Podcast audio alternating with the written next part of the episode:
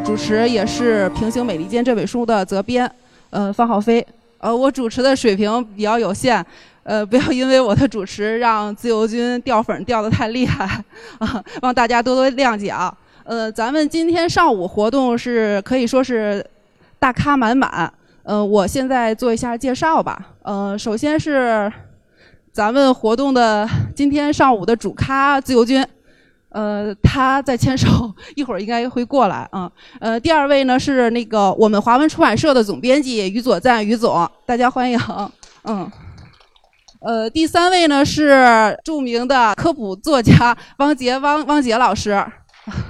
呃，第三位是喜马拉雅平台付费产品的总监金潇老师。那呃，《平行美利坚》这本书，呃，在我们社来讲，应该算是一笔一本黑马书。呃，从选题策划到编辑组稿，都受到了领导的大力支持。呃，像我们这次第一场在北京的活动，还有这次上海的活动，呃，我们于总也是亲力亲为做了很多基础性的工作，尤其是在媒体报道方面，也是精挑细选吧，选了很多媒体做精心报道。呃，像我们活动是在第一场活动是在四月十三号北京，四月十四号那天的。呃，中央中央人民广播电台的央广资讯就对活动做了一下报道。这两天也是中华读书报、新闻出版广电报，还有中国出版传媒商报，都是在纸媒的。版面上都对这个活动做了一些报道，可能大家觉得这些都没什么，但是其实，呃，我觉得这些这些媒体的报道还是意义挺大的，因为对于自由军来说，他是一个自媒体人，呃，这些主流媒体的报道其实是对他的一种对他的内容的一种认可吧。呃，下面我们有请华文出版社的总编辑于总于左在于总为我们讲一讲《平行美利坚》这本书的出版发行情况，大家欢迎。谢谢大家。我今天大家来都是参加自由军的活动，所以今天，呃，我就简单说一下，自由军作为刚刚这个方浩飞说，自由军是一个自媒体记者，但是我们现在很多的纸质媒体都在报道，我们有一个习惯，就是纸质媒体的报道是对自媒体的肯定，通过纸质媒体的报道，就是把自媒体的一些。呃，所有的这个活动啊，包括书的内容啊，做了一个全面的、比较准确的，都经过经过了三审三教的肯定，是这个意思。呃，今天来做的人大部分都是跟美国有各种各样的关系。这个我们刚刚来之前呢，跟很多这个听友都碰头了，有些人是说自己或者自己的小孩或者家人在美国，所以今天在这里分享的时候，等一下自由军会给大家，呃，这关于这个这本书还有他其他的分享。关于这本书呢，我们这个因为这本书，我们接触到了自由军，我们觉得这个几天的交往，我觉得自由军确实是一个视角很独特的人，因为他的视角独特，所以说我们这本书里面从很小的角度去说，自由军也是非常勤奋的。呃，这个因为自由军是一个本来是一个工商业的人，工商界的人，但是因为这个热爱这个，所以给我们写了这本书，给我们分享他在美国的见闻。同时，自由军非常真诚。我们每次看到他跟签书的时候，跟这个书友在一起的时候，不论是赠送的邮票还是签字，都非常的认真。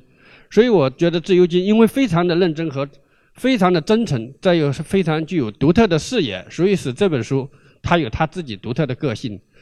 他不是那种随口说美国说特别好，他是随口说的，不是跟大家讲高头大张，就是讲非常严肃的东西。所以这本书的价值就是在于他随口说美国，说的都是我们点点滴滴大家关心的美国，这是这本书的最大的价值。所以希望大家这个在后面的时候，就是说，呃，就这本书交流和分享，或者关于美国的分享更加热烈一点。这本书的作者是这个作者自由军，自由军说这本书的推动是这个责任编辑方浩飞的推动，就是这个方浩飞，他说这个因为方浩飞的这个进跟他的催稿和。主稿，所以这本书出来了。但是我也说是方浩飞是非常具有职业素质的一个好的编辑，确实是因为编辑的努力，所以也把这本书做得特别好。这本书出来以后，影响力特别大，所以我们特别感谢书店方，还有各个单位的媒体，还有这个特别是治愈军自己，还有广大听友的支持。这本书出来以后，我们很快就重印，并且在各大媒体争相报道，这是非常。我们意料之外的，用方浩飞的方浩飞的话说，这本书是我们没想到的黑马。随着这个活动的深入，我们下个星期是到广州，在深圳，所以这本书经这个活动会掀起更加高潮。所以，呃，我觉得这个非常感谢自由军，感谢广大听友。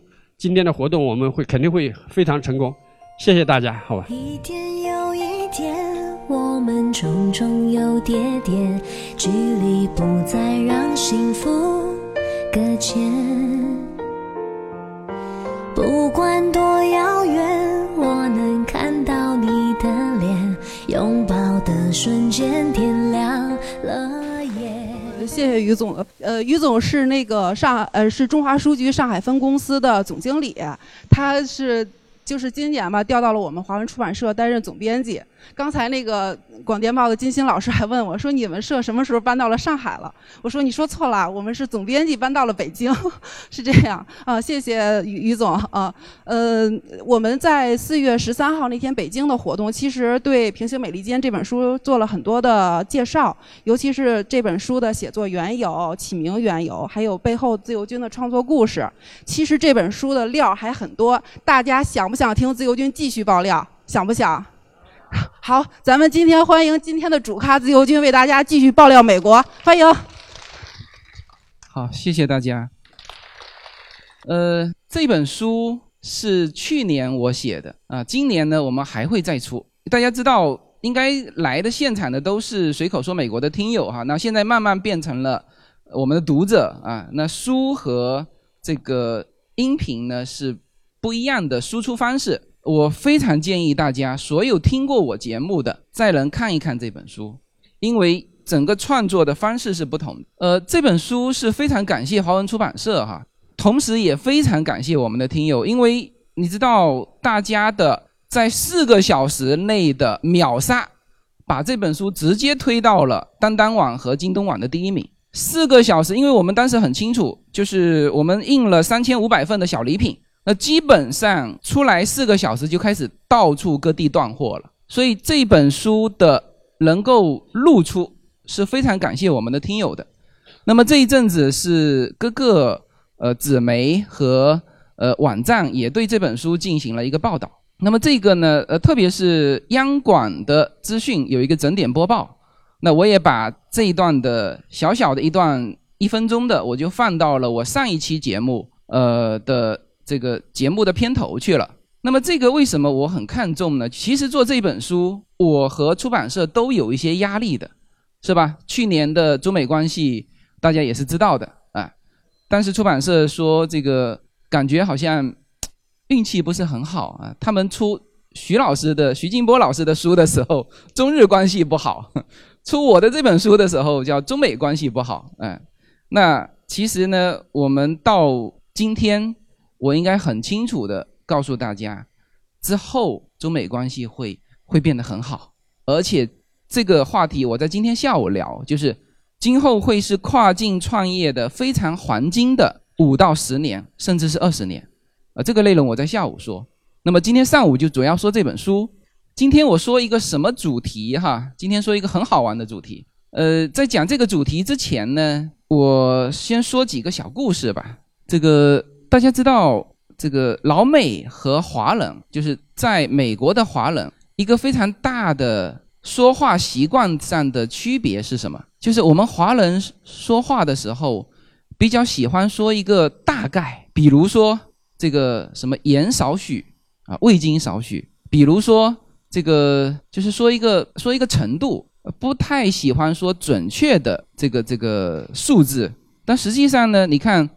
这个是我在读书的时候，就是最靠左边的这个啊，他们能够把所有的东西变成量化。比如说 always，如果你说 always 就是代表百分之百，如果你说 usually 百分之九十，他们是这样算的，是吧？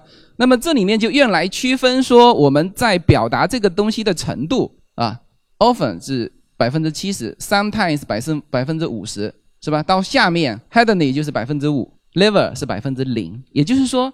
老美说话做事情，他都很准确，而我们在跟老美交往的过程当中，一开始都会遇到这个这个，应该也不能说不太适应，你只能去适应他嘛，是不是？我举一个例子哈，我第一次做保险的时候，就是第一次买保险的时候，买的是寿险哈，保险公司是先给我打电话，他问我，他就问了很多问题嘛，那其中就问到我的身体状况哈，他问我你有没有抽烟啊？我说我没有抽烟，呃，我的确没没抽烟哈，那我就直接回答没抽烟。然后他问我，那你有没有喝酒呢？我说我喝一点吧。那他就开始来了，他说你说喝一点是什么意思呢？是一天喝一杯，还是一个月喝一杯，还是半年喝一杯，或者说你一年喝几次？我也我怎么知道我一年喝几次？是不是？那他一问到这个，我就知道他其实这个东西呢是和我后面的这个保险是挂钩的，是吧？那我就随便回答，我说大概一年两次吧，一年两次。那实际上不止两次了，我随便说的。好，他就来了，他说：“那你一次喝多少呢？是十毫升啊，还是五十毫升呢？”那我就只能往少里说嘛。我说一次十毫升，就是说好，这些全部都做完之后。第二天早晨，这个抽血的就来了。他们的这个保险公司的服务是很周到的，就是说我们正常是要去哪里去医院去抽血嘛，是不是？我们自己要空腹跑到医院去抽血，他们不是，他们是会带派专人，在你早晨七点的时候，就七点这个时候，因为到了七点半之后，我们就很忙很忙嘛，要送小孩上学啊，什么什么。他是七点人来，而且进来到结束回去十五分钟就过来抽个血，呃，取一些尿样就走了。你刚才说过的那些话和你抽的血检测的是必须符合的。你不能说我昨天晚上才喝了白酒，是吧？跟他说一年喝两次，然后人家第二天一早就过来抽血了。就是他的所有的这些东西说话的准确，还有验证，然后呢，直接和你的保险费是挂钩的。我举个例子哈，比如说像我这样四十二岁，如果说我保一百万美元的人寿保险，我我比如说我做个三十年的，每年交一个一个费用的，像我这样的，如果身体非常健康，大概一千七到一千八。如果我的有抽烟有喝酒，然后又被查出什么什么什么，可能就会直奔三千多啊。他用这个东西来调调整。就是你说的每一句话，每一个量，都最后和你的金额付出去挂钩的，啊，这个就是这个美国的说话准确的方式。然后，如果你说这些东西，比如说我刚才说这个，还可以说的模糊一点，或者说，呃，比如说跟他说一年喝两次啊，就是说无关紧要，是不是？那这个还还可以有一些这种偏差。但很多事情上是不能有偏差的，所以为什么很多我们在我在美国的很多朋友，他其实的确是有一个观点，是在做某些事情的时候不爱和华人在一起做。比如说我这个同学，我这个朋友，他喜欢打猎，他说原来他跟华人的这些打猎的人混在一起，那么每一次说去哪里打猎的时候，他就会问说，哎，这个地方能不能打猎，能不能狩猎？那华人一般怎么回答呢？应该可以吧？你就打就是了吗？他们有说了再说嘛，是不是？哎，那他是很小心的人，因为他也是比较美国化思维的一个人。他说不不能这个样子嘛，是吧？因为什么呢？大家应该如果有看过我书里面的那一个狩猎的那个文章，就会知道美国为什么可以发这个狩猎证，可以让你去打猎，这不是保应该保护野生动物吗？甚至他可以在国家公园里面。给你发狩猎证，为什么？人家是经过精确计算的。大家看到这张图没有？这下面这张图，这张图就是狩猎软件上的图，它给你清晰的定义出哪些区域是打什么的。那么，为什么它可以发狩猎证？是在这个区域，比如说这一种山羊，它的繁殖超过了它的应该有的合理的数量，然后就发狩猎证。狩猎证是一张一张发的，发给你一张。你就只能打一只这种羊，就是这样子发。比如说，总共他要控制这个数量，他发一千张，那一千张他还要去计算，有些人领了这个狩猎证没有，这都是有可能的，是吧？所以说他大概要经过精密的计算，然后他政府就不用出去去控制了，就由什么呢？由这些打猎的爱好者去帮这个区域把多余的这个动物给它干掉，兔子啊什么。那么这个上面是我打猎的。的时候的造型哈，这个正好是视频拍到我这个打猎枪的时候。那这下面是一排的兔子，可能大家看得不清楚啊，就一排的打猎的这个兔子，都是呃我们打猎的时候打的，啊，当然不是我打的哈。那么像这种东西就要非常非常的准确，就是哪些区域是可以打的，哪些区域是不能打的，因为你你只要了解到它的整整个的这个为什么要这么准确，你就知道这个国家对于这些的管理是非常精细的，是非常精细的。而我在书本里面提到的很多的，比如说医疗保险啊，为什么设置最低的这个这条线啊？啊，你税收该怎么交啊？啊，这些都是环环相扣啊，这些在我的书里面都有体现。那么这个呢是提给大家提的一个概念，就是说把事情说清楚。那当然，我们现我现在发现，我们的特别是这种大公司里面已经很好的。接受了这个观点，就是你说事情都要说数量，五分钟多久？你不能说呃一会儿，啊，这些我们慢慢的，特别是南方的大公司哈，都已经接受了这个概念了。那么是不是所有东西都可以量化呢？所有东西都可以准确的表述呢？那我我就问大家这个问题哈：老婆和老妈都掉到水里，先救哪个？跨度有点大哈。认为先救老妈的举个手，呃，当然只能选一个。认为先应该先救老妈的举手，不错，四分之一、三分之一。老妈养你这么大，她掉到水里，你不应该先救她吗？再举一下手，还是还是啊，还是 OK。好，认为先救老婆的举手，哈哈哈王杰老师 率先举手。哎，这个数量没有救老妈的多啊。老婆跟老妈都掉到水里，先救老婆的举手。然后我发现还有很多没有举手的。你们的意思是啊，都不救啊？OK，呃，刚才没有举手的，有可能是对的，有可能的是对的。然后呢，就这个问题，应该如果在中国提这个问题，很多情况下是个坑啊，说是说不清楚的，然后还会引发各种矛盾。其实这个问题是说得清楚的。来，我们看一下为什么，如果这个问题问美国人，他会不加思索的回答你。先救老婆，因为这个问题是这么问的，就是说你先救哪个，是吧？先救老婆，这个次序在他们的心目当中是非常明确的。那我刚才为什么又说说如果没有举手的，其实也有可能是对的？这就是很就是美国思维里面的这个亲属关系非常清楚。首先是自己，首先是自己，然后呢，第二个层面是老婆和未成年的子女。未成年也很明确，二十一岁，未满二十一岁，你满二十一岁那一天，你就不是未成年，OK。然后第三个顺序是父母和成年子女，然后是兄弟姐妹。然后大家记住哈，我这里面前后也是有差别的。老婆和未成年子女，老婆放在前面。待会我说到下面东西的时候，大家就知道了为什么他们能够分得这么清楚。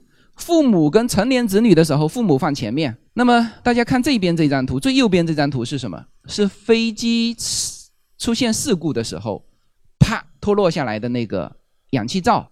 这个时候大家就会想起我们在上飞机的时候，他们的做安全告知的时候跟我们说过什么？一旦出现这种飞行的事故，首先干嘛？先带好自己。然后再去帮助旁边需要帮助的小孩带上，是吧？只说到这里为止。那么这个时候就是先后顺序是非常明确的。所以刚才没有举手的人对了一部分。如果说你不会游泳，那当然是不能下水救了，是不是？那你会游泳，你这时候去选择先救老婆，先救这个这个老妈，就这个顺序一定是非常清楚的。下面这张表格，所有做移民的人应该很熟悉了。是吧？这有些人这个望眼欲穿，把这张表格都都看穿了。但这张表格不是我们职业移民的那个排期表哈，是亲属移民的排期表，五月份的，就是马上要公布出来，它已经公布出来了哈。大家看一下哈，签证的类型，公民未婚或者是成年子女的，是五月份排期是二零一二年，就比四月份前进了三十八天，对吧？呃，这这边是中国大陆出生的，那边是全球的，这两个数字大家看上去是差不多的，看到没有？就这种亲属移民，我们中国和全球是差不多的。那职业移民里面，那就差别很大了。台湾出生的人办的一比五，五二六一批过就直接登录了，我们要排排排排很久。好，看到这里面一二年呢，也就是说排期排七年是吧？下面那个是什么？是配偶和未成年子女，看到了吧？排多久？一七年的，一七年五月份到现在是应该一年多。看到这个亲疏远近了没有？哎，在下面成年子女、已婚子女，零六年的，看到了吧？啊，这个就是在法律上人家非常非常清楚。如果你是绿卡，你的配偶不要任何排期，直接去，是吧？但是呢，呃，如果你的是有带着这个未成年子女，不要任何排期，直接去绿卡。但是呢，如果你的子女是成年子女，那抱歉，看这张表啊。所以这就是移民里面非常非常头痛的，就是有一些超龄的问题。什么叫超龄？就到了二十一岁，到了二十一岁，他就变成了什么成年子女，就得看这张表格了。他就不是未成年子女。家庭那这里面就是就很清楚了，先是我，然后是我的家庭。我的家庭怎么分？经常有的时候说啊，父母也是我们家庭。No，父母不是我们家庭，是配偶和未成年子女，这是家庭的第一环。那如果说子女成年了，那就只剩下你的家庭，就只剩下你和你的配偶，因为子女成年了。父母是另外一个家庭，是吧？兄弟姐妹也是另外一个家庭，这个就这个次序就非常清楚了。我们经常纠结说，呃，当然那个问题是。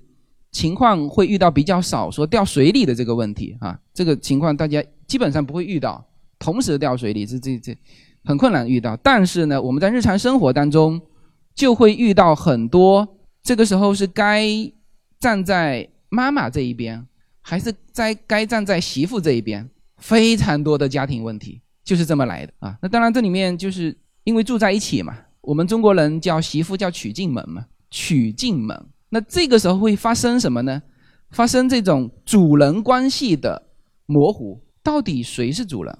就如果从你的角度上来说，谁是主人？那妈妈啊，在这个家已经这么多年，那她肯定是主人嘛。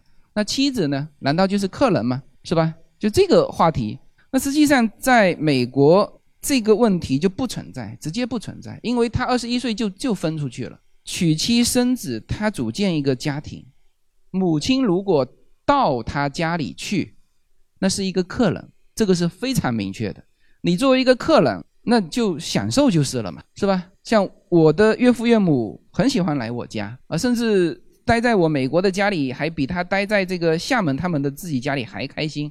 为什么？因为我们家有这个一大片的那个地可以种种地呀，什么可以打理一些这些东西，他很爱来。那么作为他们来，家务事不要他们做。啊，当然，他们如果能够，呃，帮我们一些，那就是就是，但是这是不是没有要求？小孩子不需要他们带，我们自己带，一直以来就是这个样子。所以，父母跟孩子成年的孩子之间这个关系和的这这个处理，首先我们要把那个表格梳理下来，就这个东西心里自己要有数。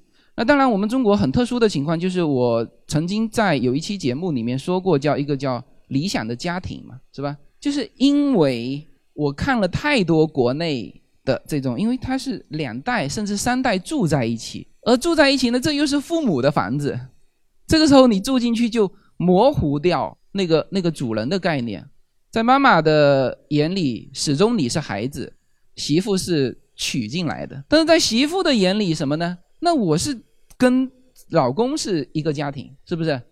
哎，所以。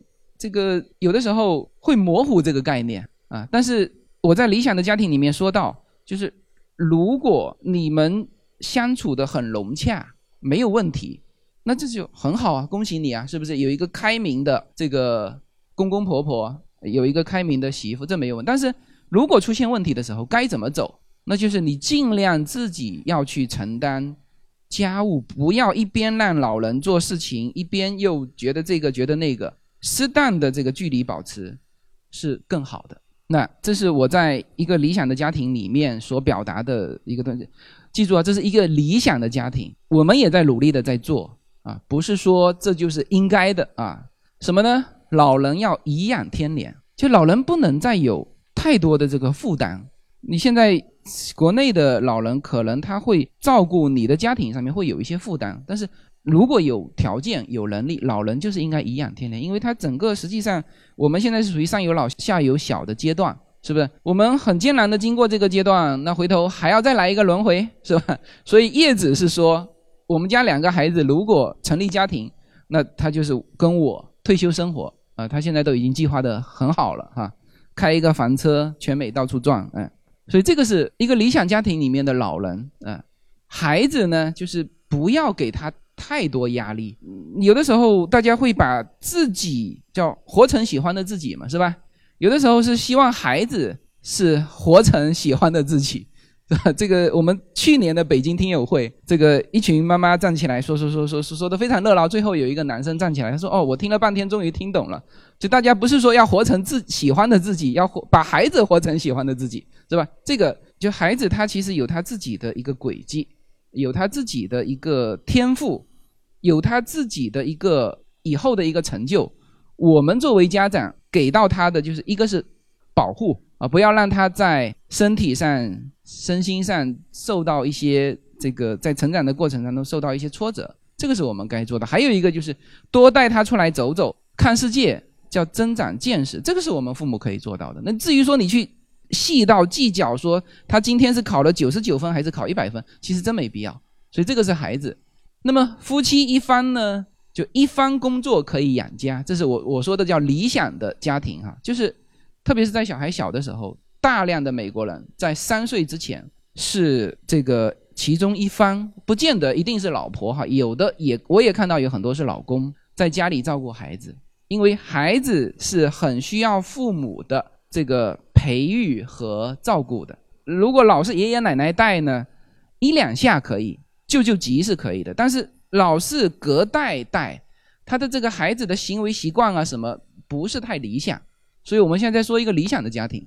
然后就是有正常的休息日啊，这个最近国内正好在讨论，呃，九九六零零七，呃，我在一个理想的家庭里面也就表述过，就是这个阶段在发达国家其实曾经已经走过的。为什么我们有劳动节啊？为什么我们有八小时工作日啊？那是当时他们经历过那个阶段去争取的。那当然每一个国家都要经历一下这种阶段，是吧？呃，从比如说现在两夫妻上班，孩子呢是扔给父母，然后呢晚上都是可以加班，呃，到八九点回去。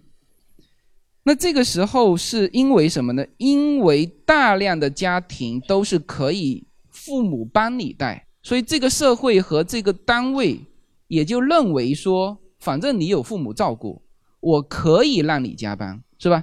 但是实际上，如果说没有父母照顾，每一个人都没有，就是爷爷奶奶帮你带孩子的话，那你怎么办？那你是不是到点就要去接孩子，是吧？所以如果每一个都是这样，那就形成一个规范。所以这个就是一个发展阶段。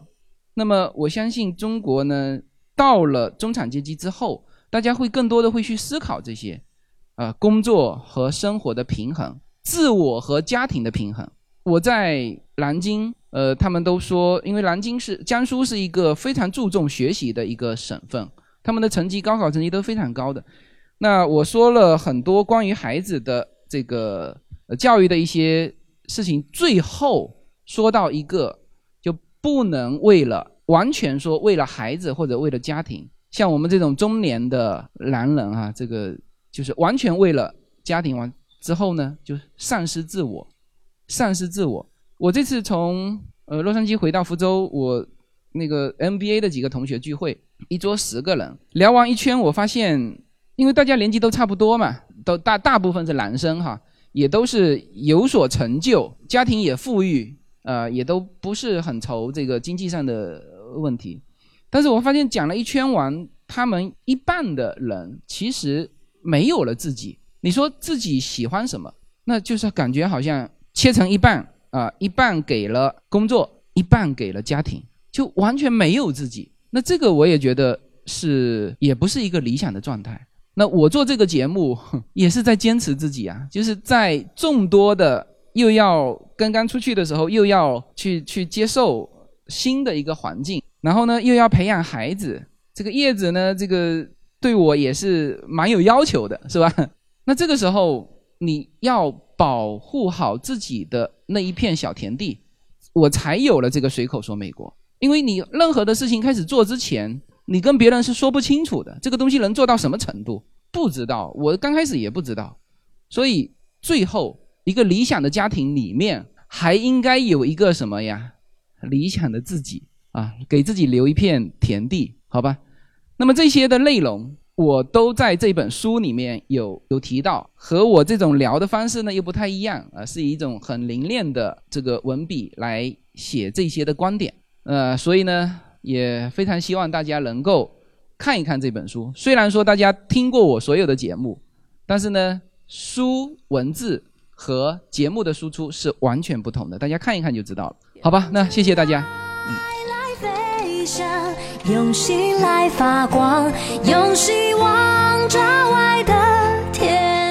随口说美国的听友大家好，我的新书《平行美利坚》目前已经在当当网、京东等各大网站均开始正式发售，同时在电子书 Kindle 上也已开始发售。那么这本书是随口说美国的第一本书，也是我个人第一本书。拨开迷雾看美国当下，中美两国恰是两条平行线。只有穿梭其中的人才能看清一切。希望大家支持这本书，现在就可以立刻在网上下单购到这本书。谢谢大家。鸟儿轻唱着歌谣，我看太阳闪耀着微笑。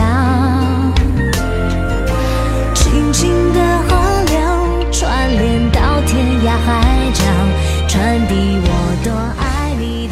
谢自由军的精彩分享。我我觉得还是应该感谢咱们上海义工组的各位小伙伴们，谢谢你们这段时间的出辛勤付出吧。我觉得因为有你们在我这边，真的省了好多的工作，谢谢你们了。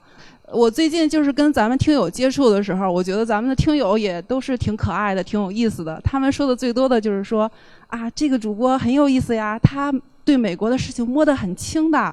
美国的什么事情他都懂，特别全面。嗯，说你看，你看有些外国人把中国的事情摸得很准的，咱们中国就是也要摸人家呀。说自由军摸得很准，说的话题也特别有意思。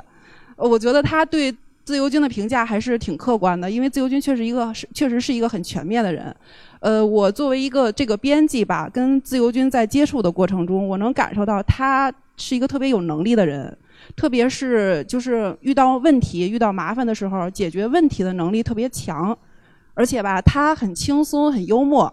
呃，因为大家知道，我们编辑接触的作者都一般都很严肃，但是自由军是难得的很轻松，跟他一块儿相处就是比较愉快的。嗯、而且自由军他特别勤奋。我基本上这本书二十四小时之内，只要有问题问到他，他都能得到回复。我就在想，他不用睡觉吗？对，所以我觉得这最起码他应该是对这件事情，这个做书这个事情，他是很重视的。嗯，我觉得咱们是一千个读者里边，应该是有一千个自由军。呃，现在我们请著名的科普作家汪杰老师为大家分享他眼中的自由军。欢迎汪杰老师。呃，大家好，我是一个做科普的，就是每天都是跟什么物理、化学啊、相对论啊、什么量子力学啊这些东西打交道。但是实际上，我也有我自己人生的另外一面，就是实际上我也很喜欢文化类的、旅游类的、文学类的东西。我甚至，我甚至自己是一个科普作家，但是我最喜欢看的书居然是《红楼梦》，很多人都想不到。呃，前面我看到了自由军放的那段片子，就是他在全美各地旅行的那个片子，然后带着全家人很很那个旅行的片子以后呢，我看了以后呢，我就觉得我特别汗颜，就是在这一块上，我跟自由军实在是差得太远了，因为我是一个每天都宅在家里，除了读书写作以外，基本上一年到头也不带这个老婆孩子出去玩一趟的。包括到今天为止，我也从来没有去过美国，也没有去过几个国家。所以呢，在这里呢，我就说，我就我刚才心里在那想，就是，哎呀，我老婆看到刚才那一段，她心里肯定要想，哎呀，人家自由军多好，可以带着老婆孩子天天出去玩，而我呢，一年到头也带不了他们出去玩一趟，这个确实是一个挺大的一个遗憾。我也希望就是能够通过跟自由军的听友们大家的这种结识，将来有机会我们也能够那个有更多的这个时间还有精力，关键是要有一种冲动、一种想法，到外面去走一走、看一看。这个我想讲一讲我跟自由军这个结缘的一个过程啊。大概在五六年以前，实际上我从今天这个角度来看的话，我对美国是充满了误解的，充满了偏见、误解，还有各种难以名状的一些想法。比如说，一谈到美国，可能我首先就会想到的是什么呢？美国总统都太坏了。那个水门事件不是有个窃听门吗？这个去窃听人家的东西，然后窥探人家的隐私，你看最后被弹劾了。总统下台了，然后一想到美国，一想到就想到美国白人歧视黑人，然后美国白人的警察很坏的，拿起枪来就对着黑人砰一枪就就把他打死了。就在我脑子里头都是类似于像这样子的一些负面的东西。这个大家应该懂的，就是我们在国内这样子成长起来的话，肯定是接收到的负面的东西会比正面的东西要多。但是大概在五年以前呢，我爱人送给了我四本书。就是琳达的《近距离看美国》那四本书，然后他说你要不读读这本书，他觉得他读了以后觉得很好，对美国有不同的看法。啊，实际上我那个时候不太喜欢看这种游记类的书，但是由于各种各样的原因，那天我没书可以看了，我就把这四本书，结果我就是一口气从头到尾全部看完了，就中间没有打过停过，从头到尾一口气就看完了。然后我突然看完以后，就发现哦，原来。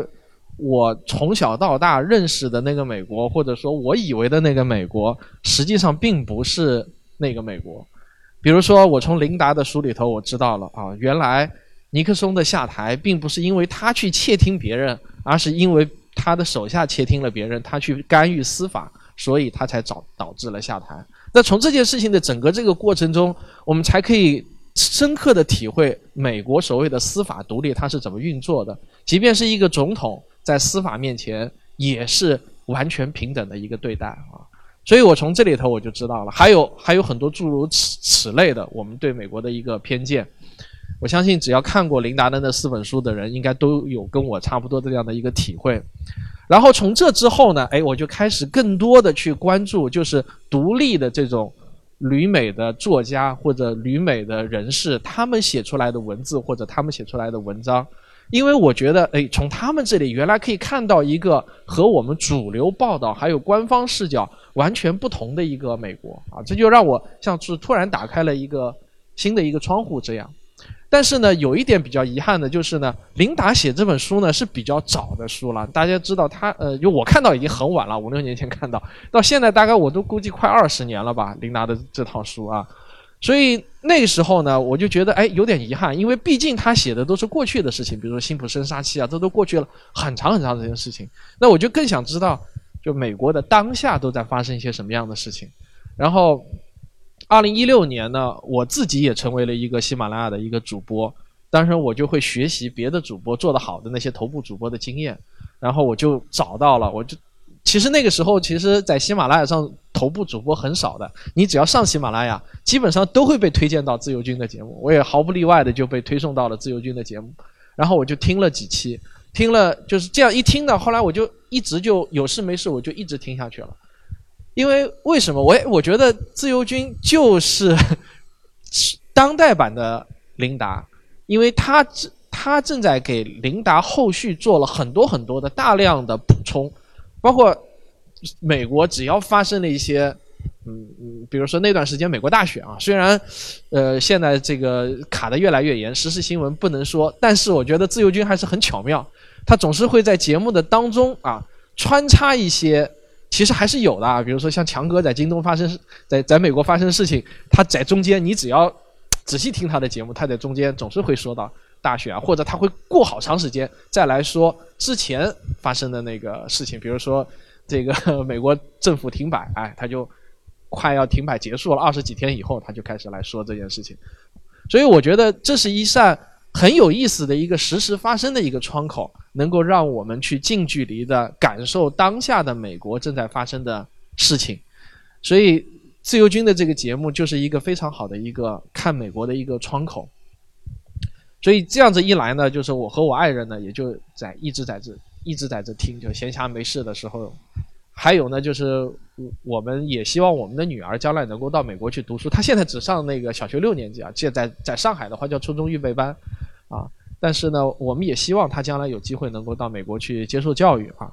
这到这到这肯定不是一种崇洋媚外的一种心态啊，因为我自己是做科普的，做科学发展史的，我知道就是说我们国家我国现在还处在一个追赶的一个状态，那人家美国走在我们前面，他们的很多的理念，还有他们现在所拥有的条件，确实比我们要好。那么我是抱着那种就是师夷长技以制 技以制夷的那种心态啊，是那个我也希望能够我们的女儿能够。学习最先进的一个东西啊，还有就是，不管从琳达的书，还是从自由军的这个窗口里头，让让我更加深刻到的体会到了一点，就是这个世界，包括美国在内，包括中国在内，它其实是睡的，并没有一个所谓的美国或者美国人。我们中国这边大陆很多人在饭桌上，我们谈起来的时候，我们总是喜欢说，哎，美国人怎么怎么样，美国怎么怎么怎么样。实际上，我觉得。把美国贴上标签，或者把美国人贴上标签的这种做法，实际上都是没有看过多少真正讲美国的书，或者说没有好好听自由军的节目。因为如果我们对美国了解的多的话，我们就会发现，任何给一个美国这么大的一个国家、这么大的一个种族贴标签的行为，都是很幼稚的行为，包括。呃，有时候我到外面去啊，听到人家说你们大陆人怎么样，中国人怎么样，给我们贴标签的这种行为，其实也是同样的一种误解。我们对美国的误解有多深，可能别人对我们的误解也有多深。这个世界，特别是有了互联网以后，你更加深刻的体会到，这个世界真的是睡的啊！你就包括咱们中国人自己对中国传统文化的这个感觉和认知。呃，有很多话题，我们都说是割袍断义的话题嘛，对吧？比如说，呃，这个中医的话题啊，转基因的话题啊，传统文化的话题啊，这些都是可以造成一个人群，甚至在饭桌上分裂成好几片。所以从这里头就可以看出，我们现在这个世界并不是一个平的世界，而是一个碎的世界啊！大家有各自的这种多元的视角和文化，每个人有他自己的不同的想法。所以我是觉得，你一定要。去尽可能多的去了解不同的人，他们看待这个世界不同的方法，这样你才能够比较全面的去了解一个民族，了解一个种群，了解一个国家啊。所以在这样的前提下，我是非常喜欢自由军的这个节目。呃，我再说一下，就是我在我眼中，自由军的节目和其他一些节目的不同，而且我也是从他身上学到了很多东西，因为我自己也是一个喜马拉雅的主播啊。当然，就好像这个自由军说的叫平行美利坚，其实，在喜马拉雅上我看也是两条平行线。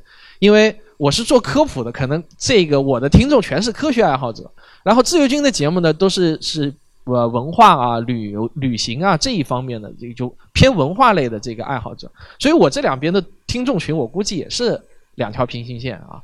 但是其实有一点是相通的，就是虽然我是做科普的主播，自由军是做文化类的主播，但是我们有一点是相通的，就是我们都是一个有人格化的一个主播，就是我们把我们自己的个性、人格，还有我们自己那种状态啊，就是我们生活中的那种状态，都会暴露无遗的展现在我们自己的节目中。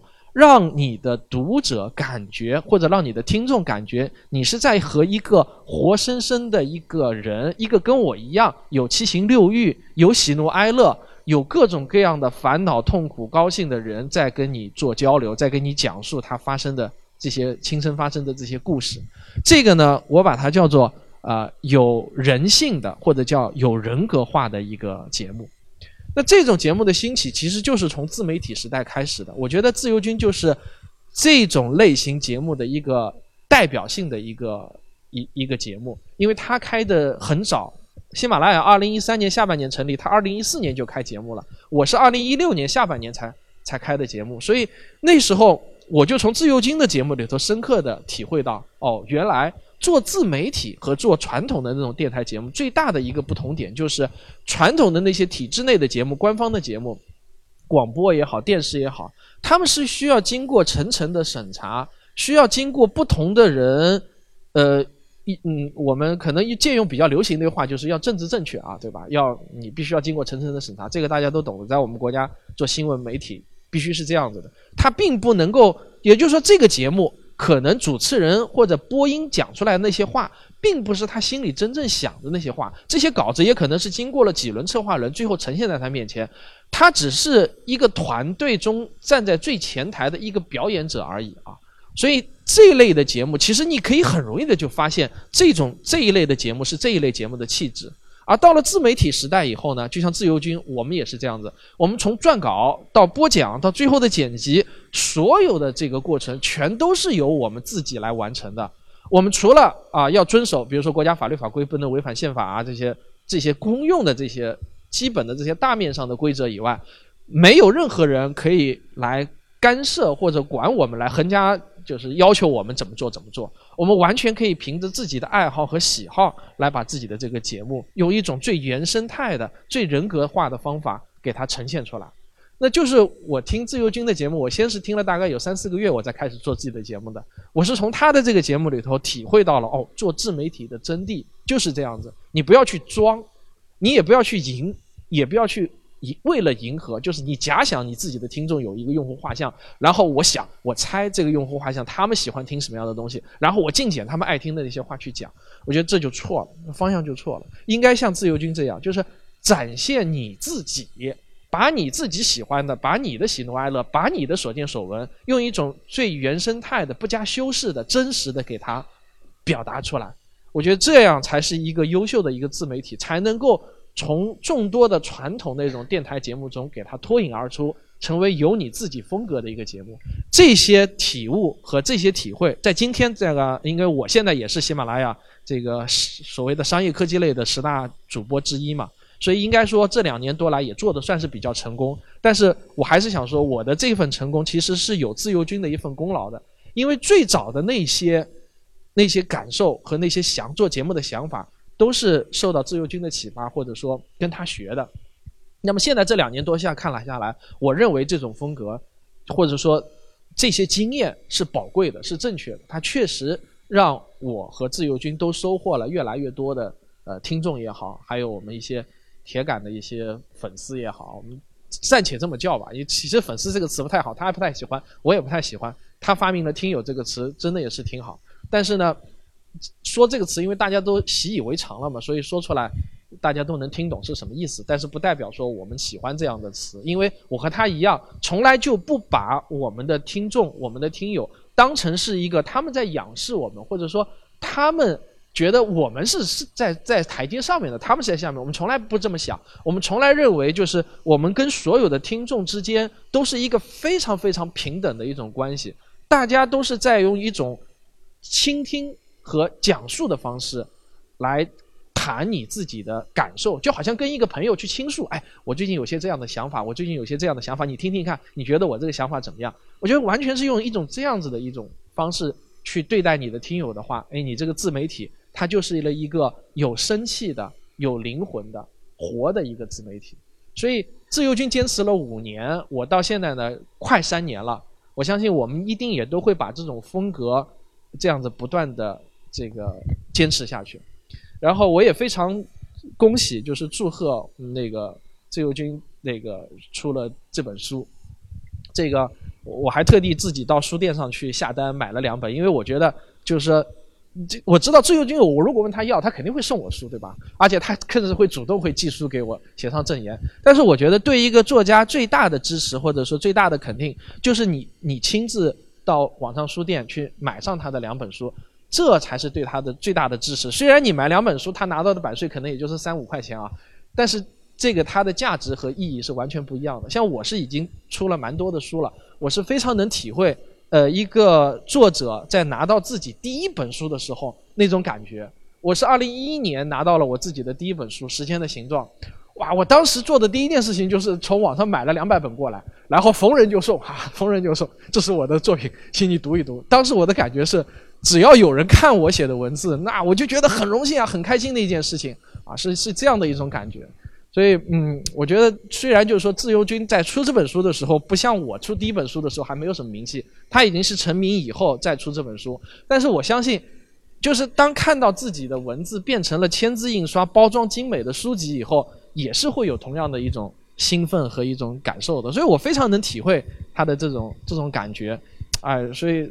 那个这种在自己的书上签上自己的名字，然后送给喜欢看他的读者，这个真的是一件对双方来说都非常幸福的一件事情。然后前段时间微信读书让我给他们写一段就是给读者的话，然后我想把这段话作为我今天这次分享的一个结尾，呃，送给大家。就是在当今这个社会，人最宝贵、最宝贵的东西就是两个字：时间。每个人最大、最宝贵的和最大的财富都是时间。而如果你愿意读我们写的书、听我们的节目，就意味着你们愿意把你最宝贵的财富分享给我们、分给我们。所以，这是我和自由军这类自媒体人最大的幸福时刻，就是获得了你们送给我们的。时间财富，好，谢谢大家。没有什么能够阻挡，没有什么可以阻挡对自由的向往。大家好，这张专辑的播出时间是每周一周五的下午，每周两期，不见不散。现在大家除了收听我的音频节目之外，还可以加入我的微信公众号，公众号的名字是无限空间，这是一个。跨越中美的自由连接的社群，大家可以通过这个公众号找到您所在的城市或者是您喜欢的微信群，加入随口说美国的社群。同时，也在这个公众号里面啊，已经建成了随口说美国的 IP 矩阵，名字叫做星辰大海。在这里面呢，大家可以听到更多的跨境主播为您分享的更多的跨境内容。当然，您如果希望随时能够追踪到随口说美国的各类信息。您还可以登录新浪微博、今日头条、抖音去搜寻“随口说美国”。移动互联网的神奇之处呢，就是可以把同类的人拉得很近，让我们勇敢开始，活成喜欢的那个自己。谢谢汪杰老师今天高品质的发言分享。呃，汪杰老师也是咱们这本《平行美利坚》的推荐人，谢谢他对我们的支持。呃，其实汪杰老师是文呃中国国家图书馆文津奖图书的获得者。我作为编辑，我是了解的。文津奖的评选特别严格，他对内容、对作作者都有极高的要求。呃，而王 坐在咱们面前的这个汪杰老师，他就是文心奖的获得者。谢谢您在功成名就的情况下，还为自由军写了一写了推荐语，感谢感谢。嗯，我我们知道，就二零一四年自由军入驻喜马拉雅，呃，成为一名主播，呃，创办了随口说美国这个节目。可以说，自由军和喜马拉雅，呃，是互相见证了彼此的成长。也结下了一段情缘。嗯，下面我们有请喜马拉雅平台付费内容的总监金潇老师为大家做一些专平台类的专业分享。大家掌声欢迎。呃，各位上午好。呃，首先非常感谢那个自由军邀请我来参加这次活动。然后我代表喜马拉雅以及喜马拉雅的 CEO 老于向各位读者听友啊致以问候。呃，自由军是喜马拉雅最早的一批主播，也是我们喜马拉雅的 top 的主播。然后呢，他的那个节目在喜马拉雅有三千多万的点击量。呃，然后我个人其实更感兴趣的是那个呃自由军他的自组织的非常强大的高效的社群。然后呢，呃，我刚好在负责那个喜马拉雅的知识付费社群之外相关的产品。然后呢，我给大家分享一下喜马拉雅。呃，今年在那个知识付费社群产品方面的一些探索，以及在知识付费产品的一些前瞻性的一些一些观点。啊，这个是那个小鹅通的一个数据。呃，不知道大家是否了解小鹅通？小鹅通的话是那个呃微信生态里面的一个 SaaS 类工具，主要是为各种知识服务的那个呃商家提供的一个就是在线服务的工具。然后呢，它里面的工具非常丰富，有有视频的，也有这种呃打卡之类的工具，所以它的数据基本上能代表呃现在知识付费的一个趋势，因为它现在在微信生态里的占有量非常大，大家可以看一下，就是说它的营收、它的用户数的增长就非常大，在那个二零一七年到二零一八年的话，从五千万增长到一点五亿，然后总流水的话，从二零一七年的六亿增长到十六亿，然后我们想说这个增长主要在哪里？呃，一块的话是它的那个呃领域，它的领域的话从之前的普通的知识付费，然后呢，逐渐往这种更重的知识服务以及在线教育这个方向转。第二点是它的那个内容形态，它内容形态从之前的纯内容，然后逐渐的往这种互动课程转。呃，所谓互动就指直播以及那个打卡之类的一些偏互动的一些东西。呃，然后这个的话是那个知识付费内容产品的一个演进，就是也反映了刚才那个小活动的那个数据。就是一开始的话，呃，我们可能分成两块，一块是像喜马拉雅这种偏偏知识类的，然后它主要是以这种音频专辑为主。然后另外一块的话是以那个呃像沪江网、像新东方在线之类的，是偏教育的，它是以这种视频录播为主的。然后逐渐的话往那个呃更偏互动的这种直播方向发展。那直播也分两块，一块是那个大课大课的直播，比如说像对阿网是做那种。职业培训的，然后有那个知乎 Live 更偏知识类的，然后有千聊，千聊是微信里面的工具，呃，然后的话，那个另外一个方向是往这种直播的一 v 一的小班，就大家可能比较熟悉的有那个 VIP Kid，有那个特效 ABC，就是以前的那个 VIP BC，然后呢，这两块的话，就是它的一个问题是说，因为直播的成本相对比较大，特别是像这种一对一的，然后现在基本上市面上一对一的机构基本上都不盈利。啊，亏损也比较多，呃，中间呢还有两个岔路，一个是往那个 O2O 老师平台的那个方向发展，就典型的是那个陈向东，啊，另外一块的话是向那个在线教育平台发展，呃，之前的话是 BAT 三家都进到了这个教育领域来做在线教育平台，比如说有腾讯课堂，有那个呃百度的百度传课，然后淘宝淘宝同学，然后现在只剩那个腾讯课堂可能还活着，另外两家都死掉了。然后刚才那个 O2O 老师平台这个方向，其实尝试也失败了，跟谁学也已经转型了，呃，所以说就是这两条岔路其实是走失败的。然后现在的一个新的方向呢，就是往那个最大两个圈，一个是线上营，就是线上以这个群为依托，然后在群里面打卡，典型的是去年拿到融资的，像那个小打卡、金打卡。呃，另外一个方向呢，就是往那个在线的付费社区，是以论坛为承载形式的，呃，典型的像那个。呃，那个知识星球以及饭团，呃，这个图是说那个刚才讲的这两种主要形态，慢慢的在走向融合。然后我们想说，刚才那个图它背后的逻辑什么？我觉得有四点，就是关于这个知识付费的一个趋势。一个是那个边生产边发布，就是说之前我们的视频内容的话，它是有一个非常长的生产周期，等到这个内容发展呃发布到线上之后呢，我们会发现两个问题。呃，第一个问题就是说，呃。这个内容也许不是那个，呃，就是听友或者说那个读者他想要的东西，因为，呃，你在就是在调研，然后你在你在选题的时候，可能你并不了解说真实的是市场需求怎么样的。等到经过一个非常长的周期，它上线之后，啊，才发现说啊，其实市场需求并不是需要这样的东西。第二点的话，有可能是说，呃，这个内容等到它发布到线上之后，会发现说。呃，它已经过气了，它已经不是现在实施的一个热点了，会有这样的问题。那边边生产边发布的话，它的弊端可能是说它的内容质量会下降，但是呢，它的呃优点非常明显，它会更加有这个时效性，然后呢会更加能够接地气，能够去呃对标用户的需求，有点像我们互联网做产品一样，我们会先做一个 MVP，会先呃把这个 MVP 发布出来，然后去去找到。跟用户、跟市场契合点，然后我们才会逐渐迭代，然后去把这个产品完善起来，而不是一开始做做做一个大而全的产品。然后第二点是增加服务的比重，就是从之前的纯内容，然后呢，能我们能增加一些问答，增加一些其他的一些服务。然后呢，它的作用也也是说那个，一个是说那个用户其实很难去感知收感知到这些内容给给我带来效果，但是如果有服务的话，可以给。用户带来一些情感化的价值，让他更认可你的这个课程或者你的那个知识付费的节目。第二点是说，那个现在内容是很容易被盗版的，但是一旦在内容里面附加上服务之后呢，用户就可能不会去买盗版的内容，他会考虑说啊，里面有服务，那我还是先买正版会有这个作用。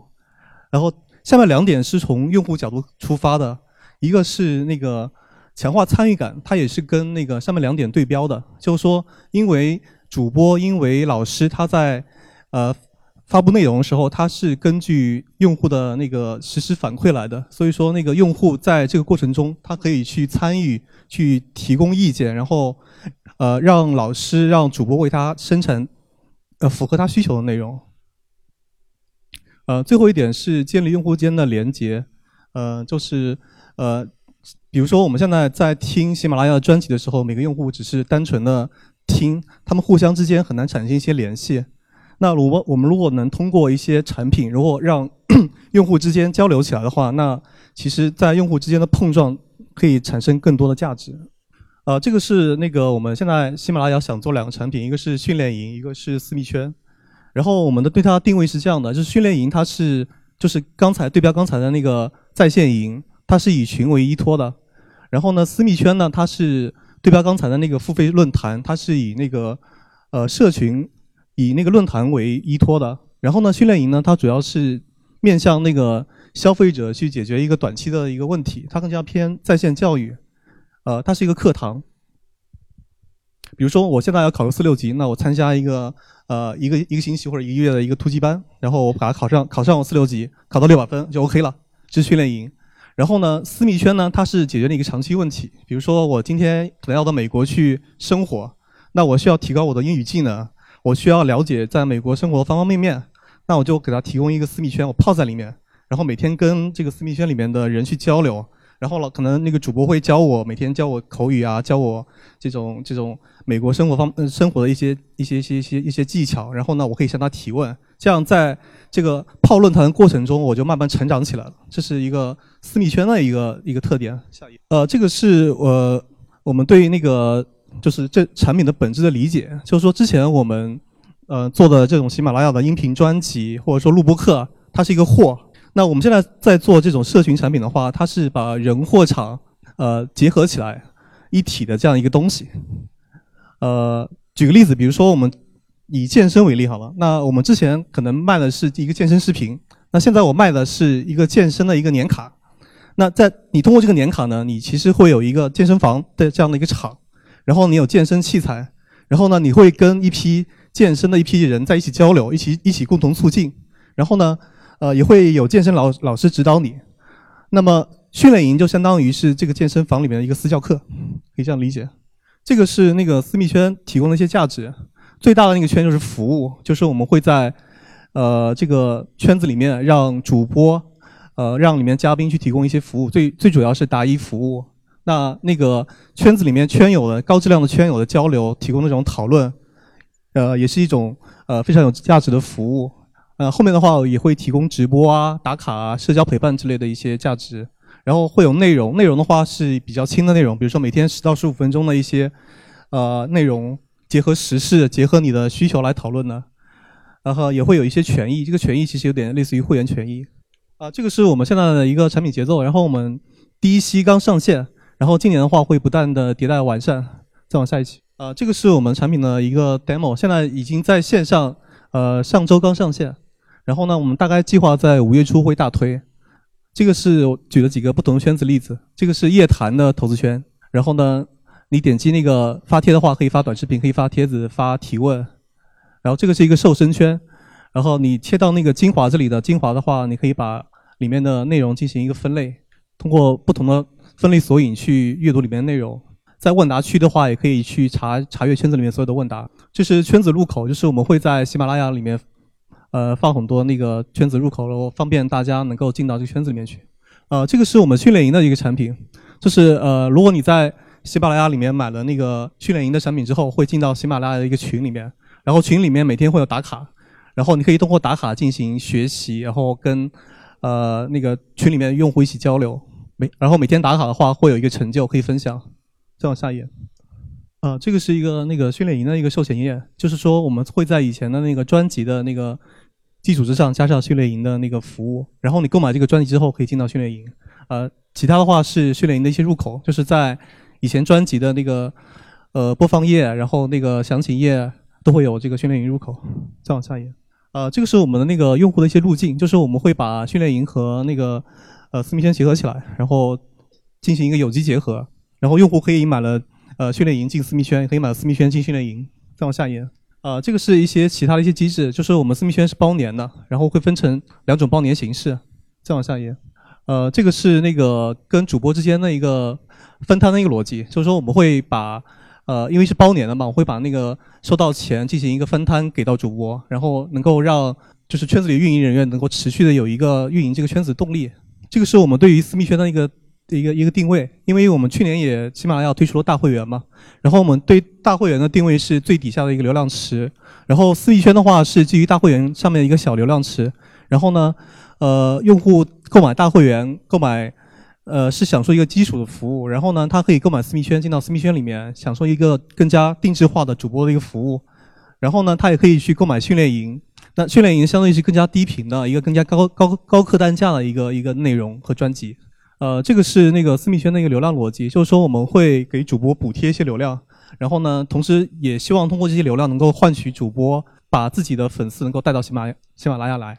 这个是跟主播的分成逻辑，就是说我们给到主播不同的流量的话，有不同的分成。呃，这个是说我们可能后面也会在微信里面做一些小程序，然后方便用户在直接的微信里面就可以使用私密圈，就不用跑到喜马拉雅 App 里面来。呃，行，就这样，我的分享完了。嗯，谢谢大家。谢谢金老师的专业分享。我本来以为金老师今天是就是来这儿说一些客套话、场面话，没想到带来了这么多干货。咱们今天真是收获满满。嗯，咱们知道啊，一一个平台的成长是凝聚了，可以说是汇聚了一批有识之士。一本书的背后呢，也是呃凝聚了一群人的生活方式。一个人的一个人的奔跑只能跑得更快，一群人的奔跑才可以跑得更更远。最后，祝愿自由军和自由军的听友们将来以后能够跑得。更快更远，当然也，我最希望的就是咱们这本书最后能够大卖。咱们上午的分享活动到这儿结束，呃，下面就是签售，呃，咱们可以过去找自由军，呃，签售图书，而且还能得到自由军从美国带回来的邮票，呃，大家可以过去排队。一